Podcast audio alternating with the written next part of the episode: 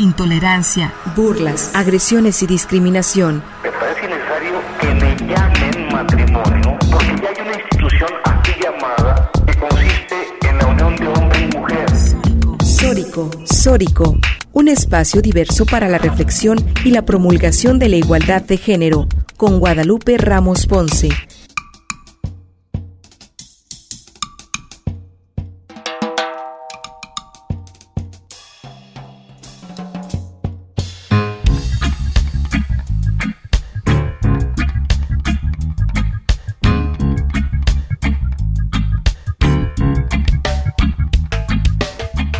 Hola, ¿qué tal? ¿Cómo están? Bienvenidas y bienvenidos a Sórico, sin género de dudas. Agradecemos a quienes nos sintonizan esta tarde de domingo a través de Radio Universidad de Guadalajara por la frecuencia del 104.3 de FM en la zona metropolitana, el 107.9 de FM en Ocotlán, en la región Ciénega, el 104.7 de FM en Lagos de Moreno, en la región Altos Norte, y el 105.5 de FM en Ameca, en la región Valles. En este micrófono te saluda con muchísimo gusto Lupita Ramos y te invito a que te quedes con nosotras la siguiente hora para compartir y analizar los temas de género. Un agradecimiento muy especial a Jocelyn de la Cruz, ella que está desde allá, desde la Sierra Norte de Puebla, y quien es nuestra colaboradora en Sórico, a Lucía Castillo y a Gil Domínguez, que nos ayudan también en la producción de este programa. Igualmente saludo con mucho gusto a mis compañeras locutoras de este programa, Natalia Rojas y Estefanía Martínez. Buenas tardes, ¿cómo están? Hola Lupita, muy buenas tardes, un placer coincidir otro domingo con nuestras reflexiones. Les recuerdo a todas las personas que nos escuchan que pueden comunicarse con nosotros a través de nuestras redes sociales, en Twitter como Sórico Sin Género, en Facebook como Sórico Sin Género de Dudas y en nuestro canal de YouTube y Spotify, en donde podrán encontrar nuestros podcasts semanales, así como en podcastudg.com. Estefanía, ¿tú cómo estás? Hola Lupita, hola Natalia. Mucho gusto estar nuevamente con ustedes en esta tarde de domingo. Saludos a todos los radioescuchas. Bueno, y el día de hoy les tenemos preparado un programa muy especial en donde estaremos conversando sobre el documental Mujeres del Mar, el cual narra las historias de un grupo de mujeres que luchaba por el reconocimiento de sus derechos en la década de los 70s, un poco también del tema de la guerra sucia de estos años, y para hablar de esto, pues vamos a escuchar primero el tráiler que nos narra este documental.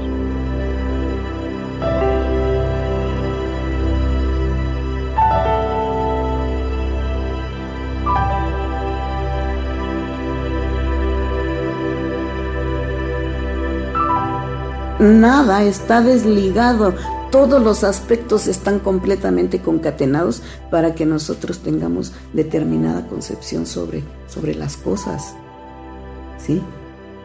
Es un error pensar en que nosotros pensamos de una manera acerca, por ejemplo, de lo que debe ser la familia, de lo que debe ser el amor y todo eso, de lo que debe ser, por ejemplo, un revolucionario o una revolucionaria. Es que todo... pues es la dialéctica, ¿sí?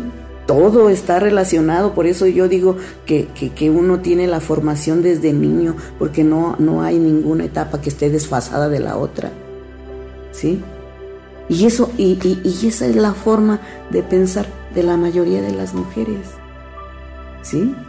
Entonces, a lo mejor por eso nosotros somos más perfeccionistas, y hasta cierto punto, como que somos más firmes en nuestras cosas, en todos los aspectos de la vida, ¿sí? Y esas somos las mujeres revolucionarias.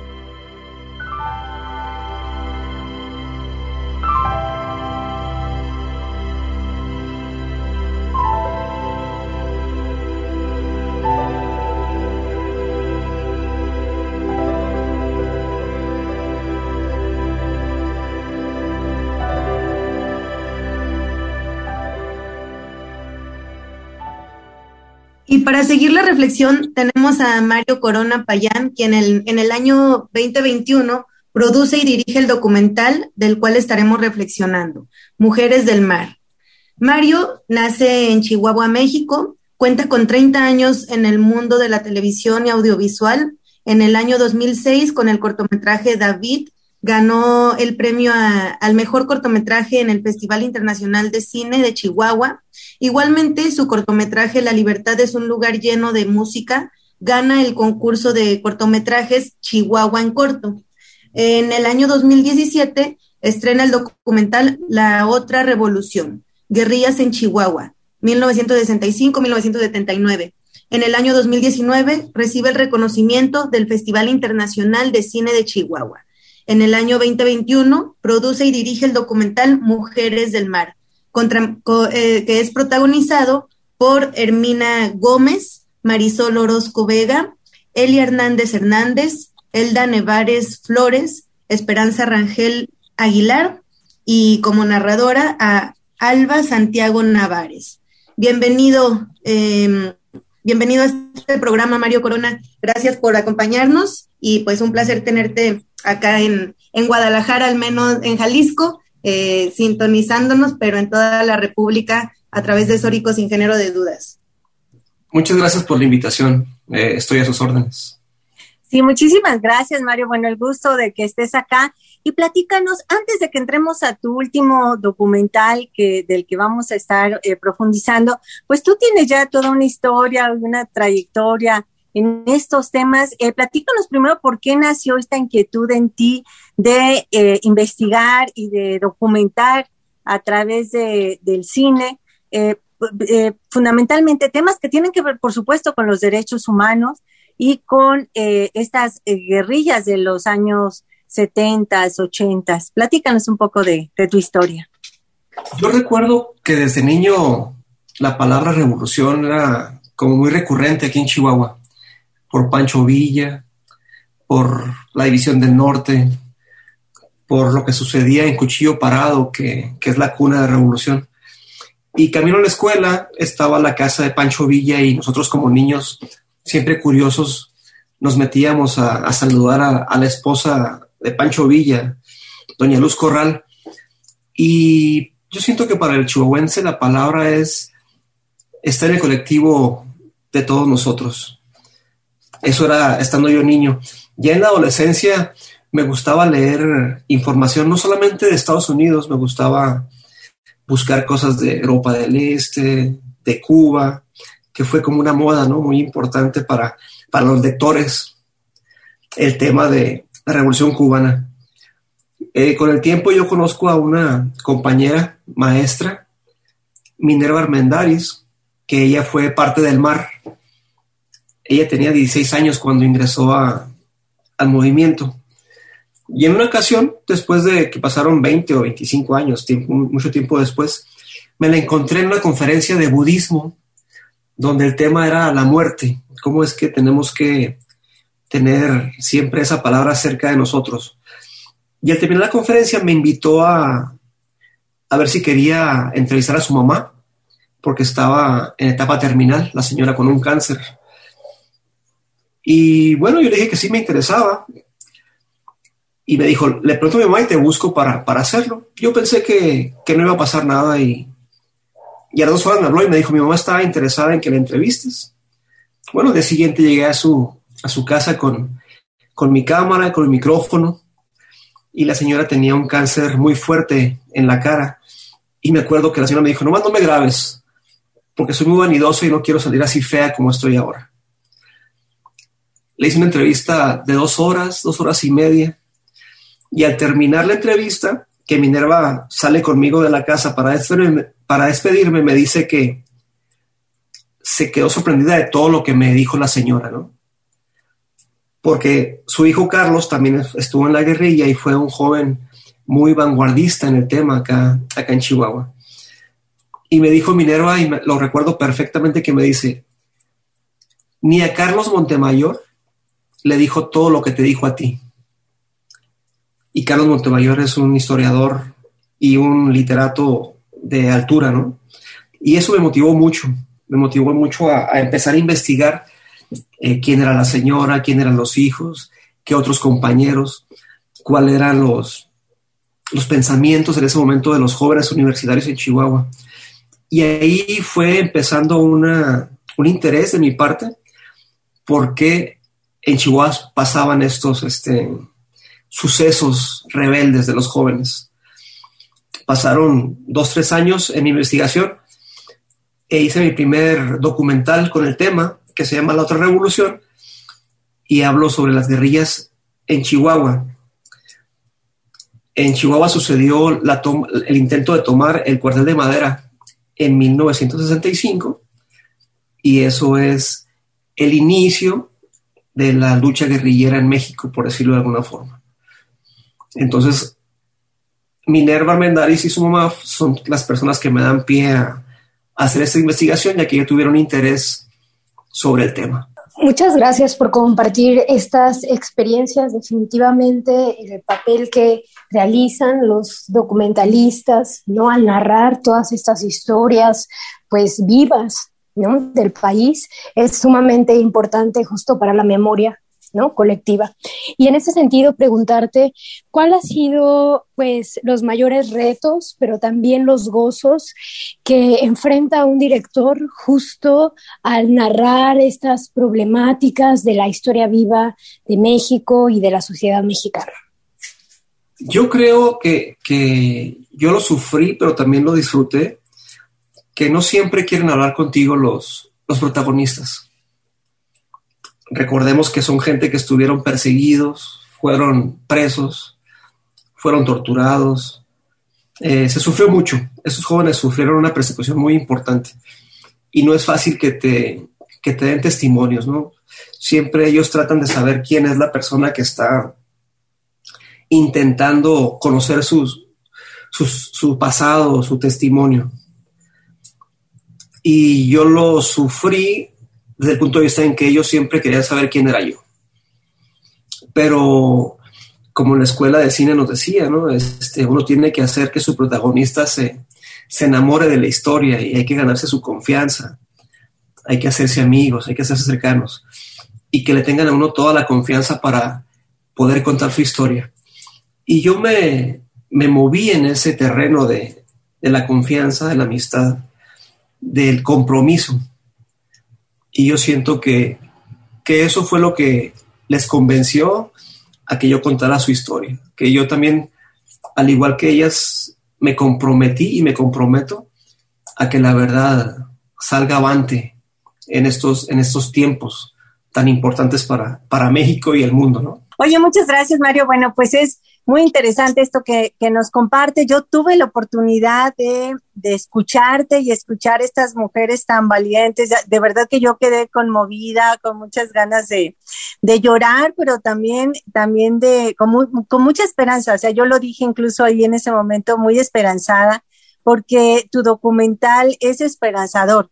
Es decir, no solamente muestra pues lo que se vivía en estos años en México, ¿no?, con la guerra sucia, la desaparición de estos jóvenes, los asesinatos, las torturas, sino que también pues lo que hoy podemos vivir y disfrutar un poco en torno a los derechos humanos, pues lo debemos a jóvenes luchadoras como ellas, ¿no? Y yo creo que tú reflejas muy bien estas historias.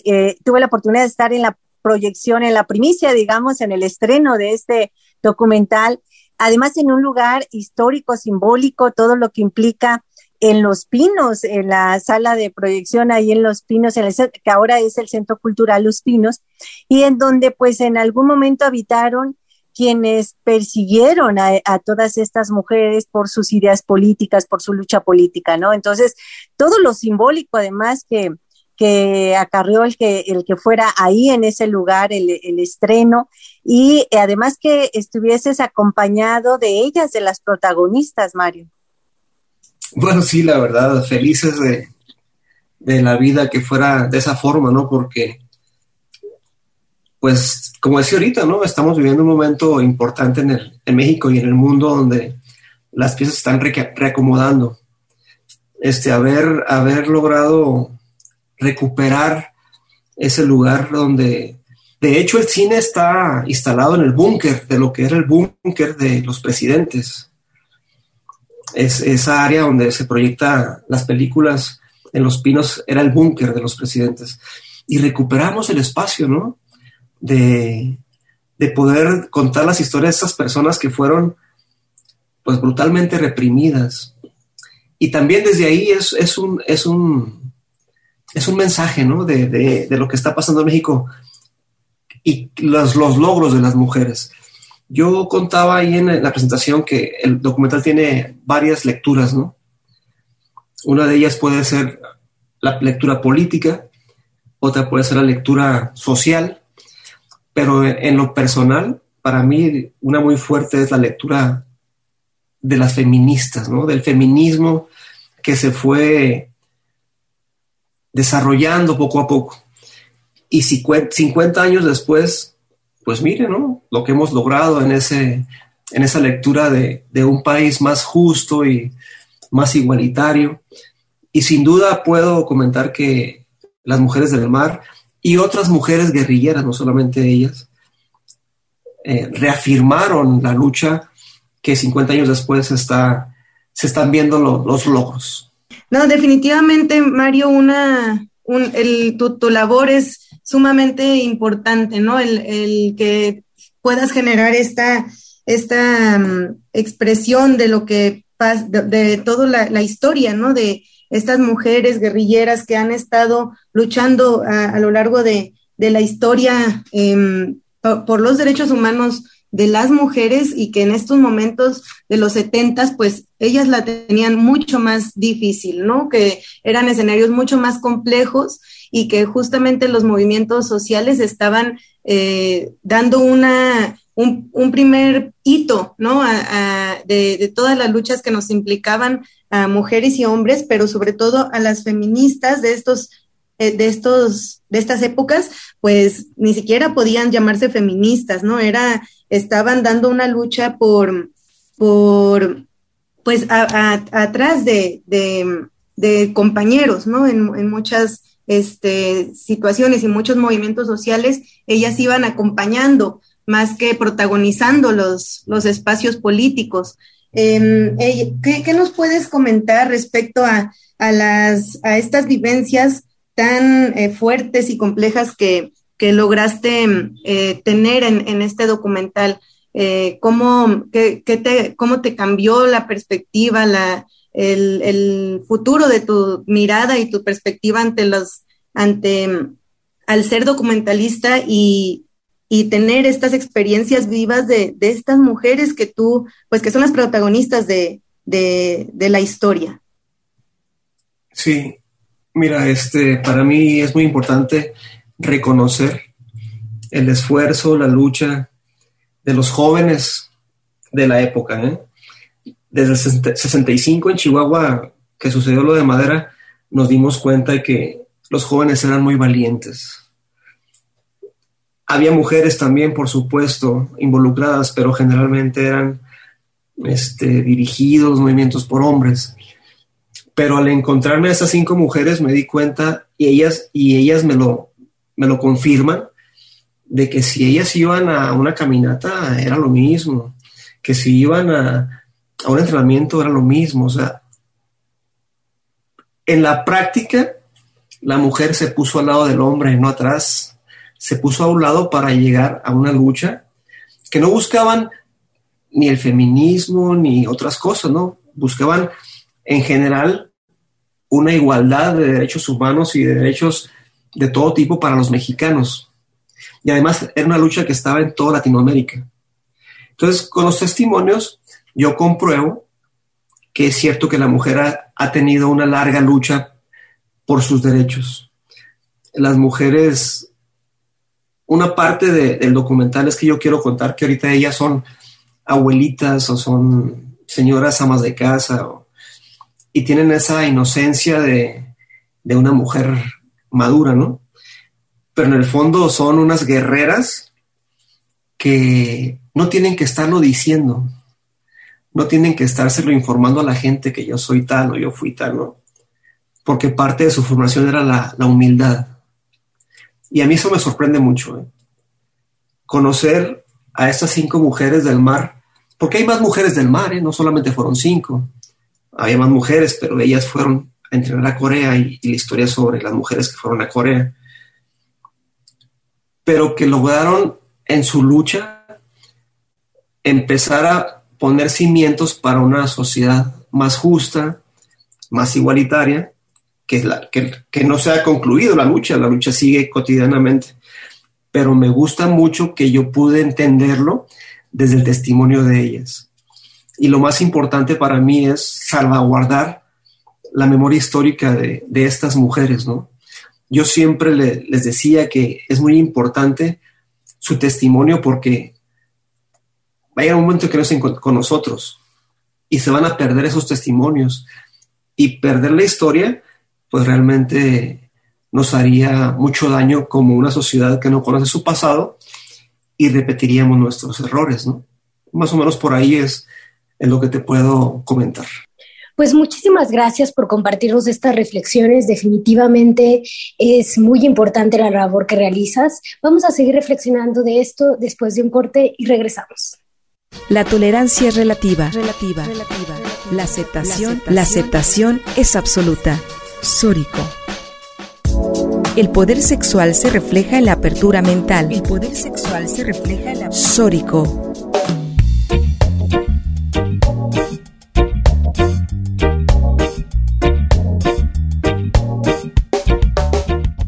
De regreso a Sórico sin género de dudas. Hoy estamos hablando sobre el documental Mujeres del Mar y estamos hablando con el productor y también director de dicho documental, Mario Corona. Mario, antes de ir a un corte te planteamos la pregunta respecto a qué implicó el proceso pues técnico y de preproducción y todo lo que conllevó pues narrar esta historia documental, ¿no? ¿Cómo fue el proceso de grabación, de preparación, de llegar a recabar todos estos testimonios, ¿no? ¿Cómo fue ese proceso? Mira, te cuento así de manera muy sincera y honesta lo que sucedió durante estos 4 años de producción. Son 2 compañeras de Chihuahua, una vive en Chihuahua y una vive en Gómez Palacio, Durango. 2 compañeras son de Morelia, Michoacán. Bueno, de Michoacán, una de Morelia y una de Apatzingán. Y Elia Hernández es del Estado de México, que vive en Tlalpan, en la Ciudad de México. Lógicamente que empecé a grabar con la compañera de Chihuahua, que es Herminia Gómez.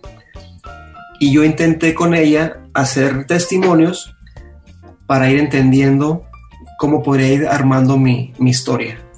Porque la historia primero la planteé como una historia que empieza con el testimonio y el testimonio empieza a darle forma a la historia de sus vidas.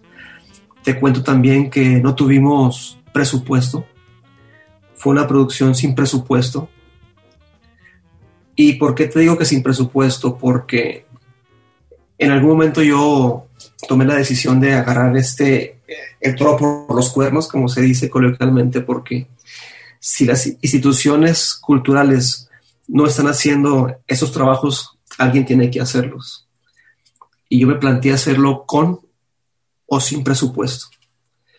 Y empecé grabando en Chihuahua, después tuve la oportunidad de ir a Durango con Elda y grabé unos testimonios y grababa algunas imágenes para ir ubicando.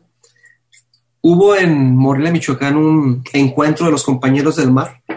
Le iban a hacer un pequeño homenaje a uno de los compañeros caídos y tuve la posibilidad de ir también y grabé algunas cosas. Y cuando terminé ese viaje a Morelia, tenía testimonio de las 5 compañeras. Yo regresé a Chihuahua a revisar el material, la calidad de la imagen, la calidad del sonido, si los testimonios tenían algún valor importante. E hice algo muy, muy importante para que este proyecto terminara bien. Como un actor se prepara para hacer su puesta en escena, yo también me preparaba para revisar el material cada vez que grababa algo. Y traté de la forma más humilde y sencilla de tratar de ver cómo lo contaría una mujer la historia. Intenté salirme de Mario Corona y que lo contara como si fuera una mujer. Y empecé a tener una comunicación con las señoras que yo sabía cuáles elementos visuales nos podrían ayudar para contar esa historia. De igual forma, seguí viajando a Morelia, a Gómez, y yo me quedaba a dormir en la casa de las compañeras porque no tenía dinero para el hospedaje, pero además me daba la posibilidad de estar cerca de ellas, ¿no? Cuando se levantaban las grababa sin que se dieran cuenta, o grababa cuando estaban cocinando, o grababa cuando entraban a la casa o salían de la casa. Y a mí eso me acercó mucho a las compañeras. Sentí que era muy importante comunicar esa cotidianidad de estas señoras sin que fuera doméstico, que se viera su cotidianidad como unas personas que tienen toda la dignidad y todo el orgullo de lo que hicieron en el pasado como jóvenes. Y ese proceso me fue llevando a contar esa historia. La historia se termina de una manera esperanzadora. Jamás lo quise poner como algo triste, ni de sufrimiento, ni de... La idea era la esperanza para las mujeres. Yo siempre me puse esa meta para que funcionara mi documental. ¿Y cuál fue mi sorpresa? Que ahora que estrenamos en Los Pinos, el público se llevó precisamente ese mensaje. Que la idea es que las nuevas generaciones tengan la posibilidad de revisar estos documentos y vean y entiendan cómo iniciaron las luchas sociales, feministas, políticas de este país. Acabo de leer una frase que a mí me llena de orgullo, porque dice que el cine y las artes están haciendo más política que la clase política. Y con esto termino esta pregunta.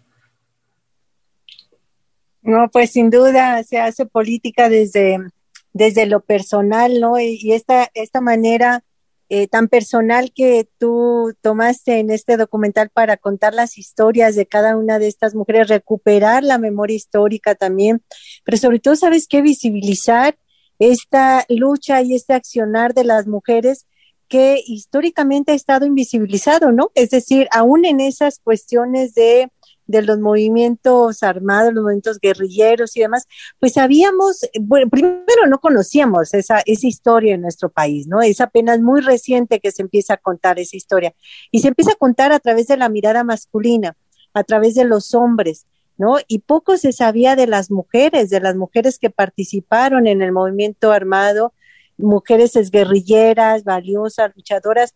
Yo tuve la oportunidad hace algunos años de estar en el encuentro de mujeres exguerrilleras en Mazatlán, estuvo precisamente Montemayor y tuvimos este diálogo muy, muy importante con todas ellas y esa escucha también, ¿no?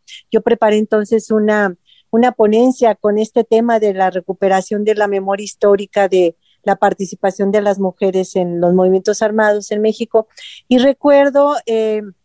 en este diálogo que yo he tenido con muchas compañeras feministas en América Latina, yo formo parte de una red feminista a nivel internacional, y en donde ellas platicaban cuando compartían sus historias lo que vivían en su momento, ¿no? Es decir, a pesar de que ellas también eran lideresas del movimiento, pero también luego tenían que servirle la comida a los compañeros, calentarle las tortillas, hacer las labores domésticas, etcétera. Y en algunos casos que compartían compañeras nuestras en Perú, por ejemplo, de movimientos, de otro tipo de movimientos revolucionarios, en donde también se vieron ellas inmiscuidas, platicaban que parte de esa como lucha que a ellas les encomendaban como mujeres en la lucha revolucionaria era, por ejemplo, ir a dar servicio sexual a los compañeros que estaban presos, ¿no? Imagínate tú el tema de las violencias simbólicas también que vivían todas estas mujeres,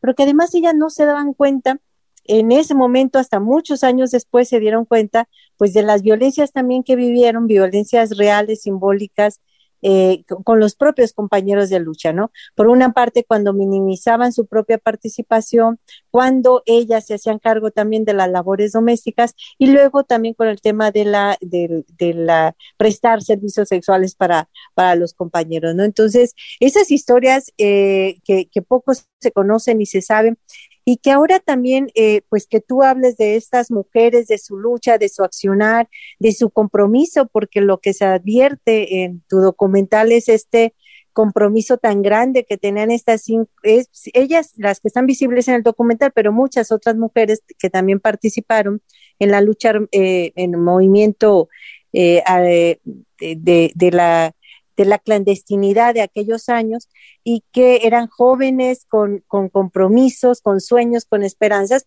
pero también arriesgando su vida, y ahí se demuestra también el documental, ¿no? Cuando hablan de las torturas y de las persecuciones que vivieron y que sufrieron, Mario. Sí, lo que ellas cuentan es precisamente eso, ¿no? Que el machismo estaba en todos lados, era una forma normal de vida, ¿no? Pero también yo en los testimonios les pregunto si vivían ese tipo de machismo. Y lo que la mayoría me respondió es que sí lo había con los compañeros, pero de igual forma ellas no le daban pie a que funcionara como ellos decían, ¿no? Tenían que ponerse fuertes ante las formas de trato de los compañeros. Pero en su mayoría fueron respetuosos. ¿Y por qué me atrevo a decirlo? Porque su formación política en Corea del Norte les dio otra forma de ser, ¿eh? Realmente esa formación fue muy humanista, fue de solidaridad, fue de humildad. Y los compañeros del mar, en su mayoría, tenían esas cualidades de respeto, de humildad. Yo siento que las compañeras, lógicamente, sufrieron algunas, no sé si todas, pero algunas sufrieron ese tipo de conductas de los compañeros hombres. Que al final de cuentas, pues también dentro del movimiento tenían ellas que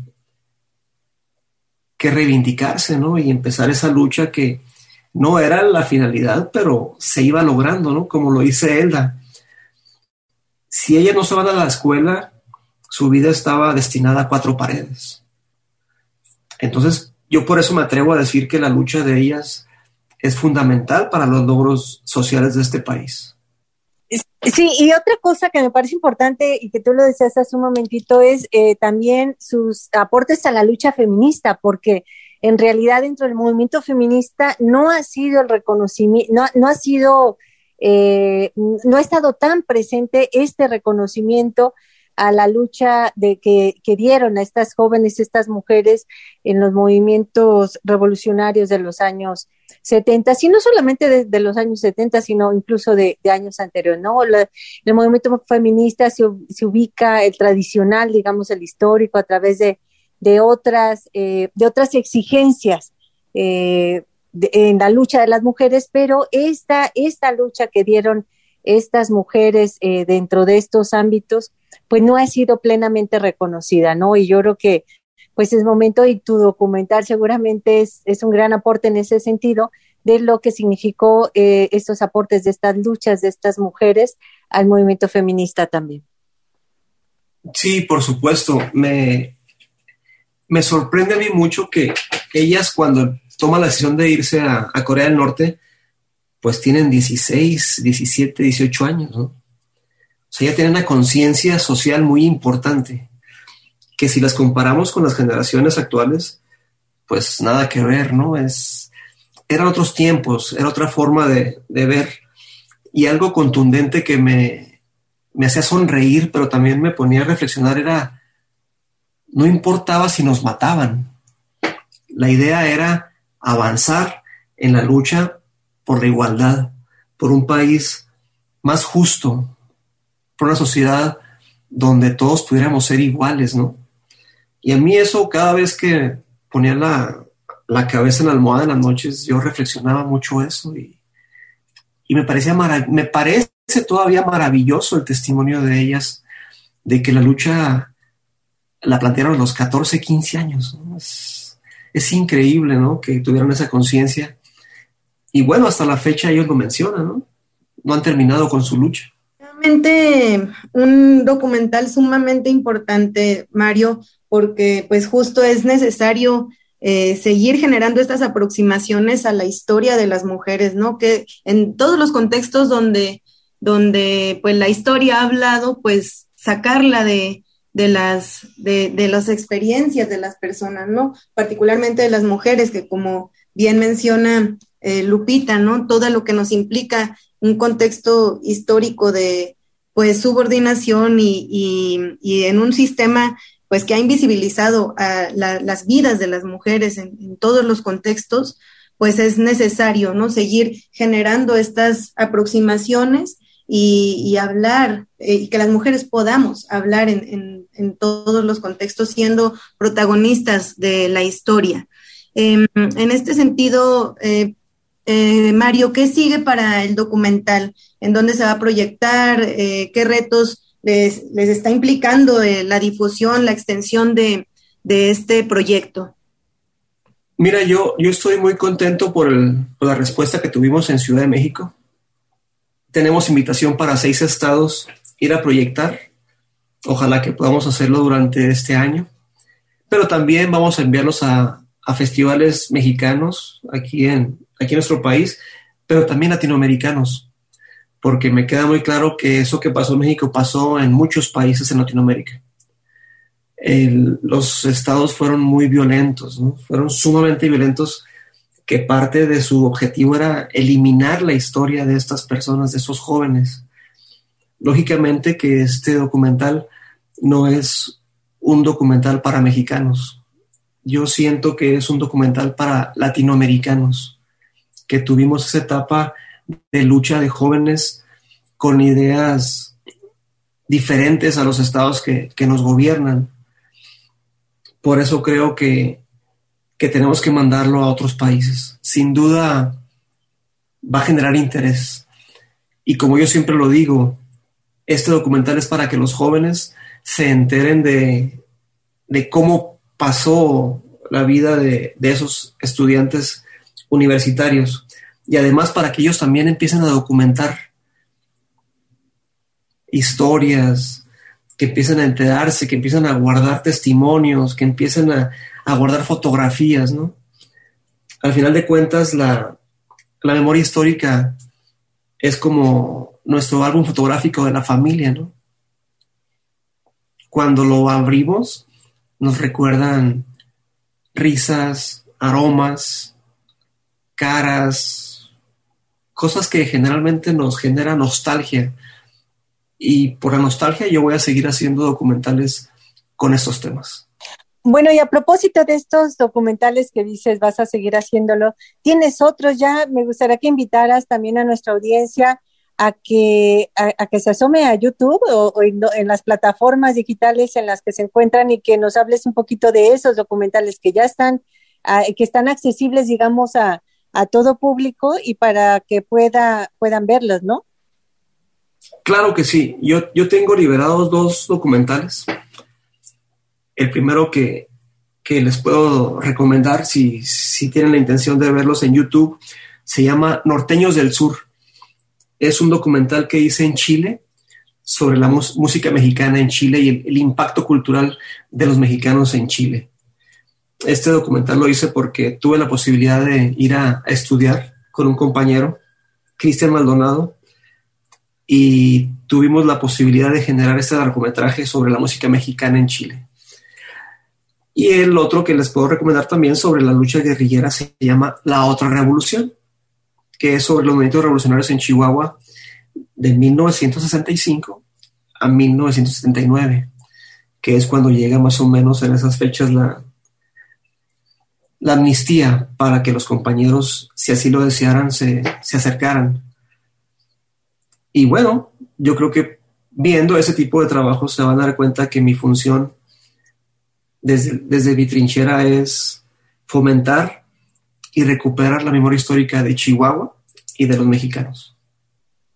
No, pues importante labor la que estás realizando, Mario, y ojalá que podamos tenerte acá en Jalisco, que se puedan pues generar todas las vínculos, todas las gestiones, todo para que ese documental se presente también acá en Jalisco. Las Mujeres del Mar es Movimiento de Acción Revolucionaria, ¿es así? Sí. Movimiento de Acción Revolucionaria. ¿Qué diferencia hay? Esta pregunta la hacían ahí en el documental sobre los otros movimientos que convergieron al mismo tiempo, ¿no? La Liga, y bueno, acá en Jalisco, con una presencia muy importante de la Liga Comunista 23 de septiembre, el FRAP, etcétera. ¿Qué diferencia había del MAR, del Movimiento de Acción Revolucionaria, con los otros movimientos? Bueno, yo la verdad no te podría contestar directamente esa pregunta porque no conozco los demás movimientos todavía. Pero en los documentos de la CIA decía precisamente eso. El MAR es un movimiento diferente porque están entrenados, están ideológicamente convencidos del cambio en el país y eso los hace sumamente peligrosos para los cambios radicales que buscaban. Entonces, sí hay diferencias entre los grupos, lógicamente, pero el MAR tenía esos puntos especiales, ¿no? Que estaban bien entrenados y estaban muy convencidos de la ideología que estaban manejando. Sí, pues eso. Y además, ¿sabes qué? Otra cosa que me parece importante, ya estamos casi por terminar nuestro programa en la recta final, pero hay muchas cosas que yo quiero rescatar de este documental y es también el visibilizar a quienes participaron en este movimiento de acción revolucionaria y en los otros movimientos como jóvenes idealistas, jóvenes luchadores, que eso es lo que buscaban, una vida mejor para México, para todas, para todos, ¿no? Un México mejor y que, bueno, hay una deuda pendiente que tenemos todas y todos como mexicanos, como sociedad, con ellas, ¿no? Y con ellos, tanto con quienes perdieron la vida, con quienes fueron desaparecidos, pero también con quienes son sobrevivientes, quienes todavía están aquí y tenemos la oportunidad de rendirles homenaje. Yo creo que tu documental es un homenaje a ellas, porque además reivindica esta lucha política con este sentido político, no como las trataron y los trataron en esa época de delincuentes, ¿no? Delincuentes, y se generó además toda una narrativa en torno a ellas y a ellos de ser delincuentes y de estar en contra de la sociedad, ¿no? Definitivamente se merecen todo nuestro respeto, porque sin duda no es fácil dejar la familia, estar siempre perseguidos por policías, por militares, no debe haber sido sencillo. Y además aguantar las torturas y aún así seguir en la lucha, ¿no? Me parece que demostraron una gran valentía para sobrevivir. Pero además nunca perdieron la alegría, que es algo que a mí me sorprendió siempre. En el documental yo trato de demostrar que no perdieron la alegría al final, porque pues son personas felices al final de cuentas, están orgullosas de su pasado, están listas para continuar con su lucha y sin duda necesitamos conocer esas historias, ¿no? Yo ahorita estoy empezando a buscar nuevos caminos documentales y me gustaría insistir en el tema de la mujer, en la guerrilla, porque me parece que su lucha era doblemente complicada. No, pues felicidades, Mario, felicidades por tu trabajo, felicidades por eso también, el tratar de recuperar de la memoria histórica el papel fundamental de las mujeres y bueno, pues estaremos siguiendo tu trabajo. Trataremos también de que en los próximos programas contar también con los testimonios de ellas, de quienes fueron tus protagonistas en este documental. Las contactaremos a través de ti para dialogar ya de primera persona con ellas sobre sus vivencias, sobre su vida de lucha y sobre lo que se proyectó acá en el documental. Pues algún mensaje final que quisieras compartir con nuestra audiencia, Mario. Bueno, solamente me resta decirles que nos veremos pronto ahí en Jalisco. Seguramente iremos a proyectar el documental, ya sea por medio de un festival o por proyecciones en corto con los compañeros universitarios o u otra gente que esté interesada en ver el documental. Y sin duda el documental va a tener que viajar mucho. Yo creo que se nos viene un año de mucho viaje y de mucha reflexión con respecto de la lucha de las mujeres. Yo creo que es un tema que hay que mostrar, hay que dejar de verlo como si no existiera, dejar de ignorarlo, y yo creo que mi documental y los próximos documentales van a trabajar en esa línea. Les agradezco mucho su invitación y su tiempo para escuchar mis reflexiones. Les agradezco mucho. No, al contrario, este es tu espacio, cuenta con este espacio para que nos compartas de tu trabajo, y cuando vengas acá a Guadalajara, por supuesto, ojalá que encontremos, y me sumo encontremos en plural también, para pues poner nuestro granito de arena, y que pueda ser acá desde la Universidad de Guadalajara, en que pueda proyectarse este documental tan importante. Ojalá que así sea, y bueno, pues también estaremos viendo vínculos y demás para que así sea, porque ese documental lo tiene que ver mucha gente tiene que ir, y ¿sabes qué? Sobre todo algo que tú decías, ese día que me tocó ahí estar en la proyección, lo tienen que ver los jóvenes, las y los jóvenes, ir a las preparatorias, a las universidades, y que conozcan que los jóvenes de esos años tenían otras expectativas, otros sueños y otras luchas que los movían, ¿no? Que les movían. Entonces, bueno, sin duda yo creo que ese documental tiene que estar presente en las aulas universitarias, en los espacios universitarios. Yo me pongo a sus órdenes, completamente a sus órdenes. Sí, pues muchas gracias. Hemos llegado entonces al final del programa. Muchas gracias, Natalia y Estefanía. Nos escuchamos nosotras el próximo domingo, Natalia y Pepis, Estefanía. Así es, Lupita, nos estaremos escuchando el próximo domingo. Nos escuchamos el próximo domingo. Bueno, y agradecemos a quienes nos acompañaron en esta emisión de Sórico, sin género de dudas. Le dejamos en compañía de la programación de Radio Universidad de Guadalajara. Tenemos una cita con usted el próximo domingo en punto de las 2 de la tarde para seguir reconstruyendo el género. Hasta la próxima.